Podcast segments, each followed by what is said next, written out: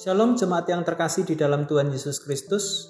Penuntun saat teduh Sinode Gereja Kristen Jakarta hari ini, Senin 7 Maret 2022. Judul renungan Makna Penebusan terambil dari Kolose pasal 1 ayat yang ke-14. Demikian firman Tuhan. Di dalam dia kita memiliki penebusan kita, yaitu pengampunan dosa. Seorang anak gadis menangis karena ibunya kehabisan uang dan dengan terpaksa dia menggadaikan kalung emas miliknya. Dalam keadaan sulit tersebut sang ibu menghibur anaknya serta berkata, "Bulan depan ibu akan menebusnya untukmu, percayalah anakku." Kita sering mendengar dan menggunakan kata tebus. Seorang pasien datang ke apotik untuk menebus obat. Itu artinya ia membeli obat dengan membawa resep dari dokter. Dalam Alkitab, kata tebus berarti dibeli. Istilah ini digunakan dalam konteks ketika seseorang membebaskan budak. Kata penebusan mempunyai arti yang sama dengan kata pembebasan yang mengarah kepada penyelamatan. Pembebasan dari ikatan dosa yang diperoleh lewat pembayaran tebusan.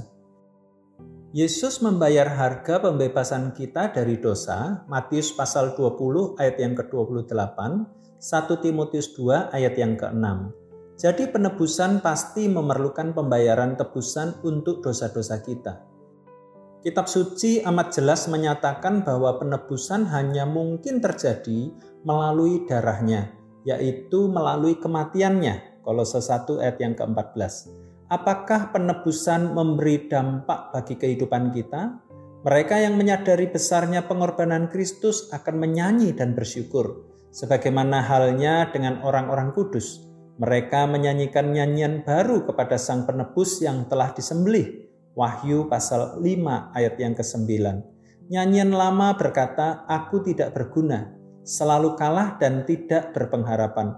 Aku ditawan oleh keinginan daging, namun mereka telah disucikan oleh darah Yesus dan dipenuhi dengan roh kudusnya. Mereka memiliki pengharapan, mereka mengalahkan manusia lama yang dikuasai dosa. Pengalaman penebusan itu harus menguasai pemikiran dan tingkah laku kita. Itu artinya kita selalu ingat bahwa kita memiliki majikan yang baru dan kepadanya kita bertanggung jawab. Mata hati kita tertuju kepada Kristus yang telah menang mengatasi dosa. Meski hidup di dunia ini tidak mudah untuk dijalani, namun bukan berarti hidup harus mengikuti arus dan kalah terhadap dosa. Justru penebusan Kristuslah yang menjadi dasar bagi kita untuk melanjutkan hidup dengan penuh kemenangan. Hanya dengan iman yang teguh dan kekuatan Roh Kudus memampukan orang-orang tebusan Kristus menyanyikan syukur atas penebusannya. Penebusan Kristus menjadi dasar bagi kita melanjutkan hidup dengan penuh kemenangan. Selamat beraktivitas, Tuhan Yesus memberkati.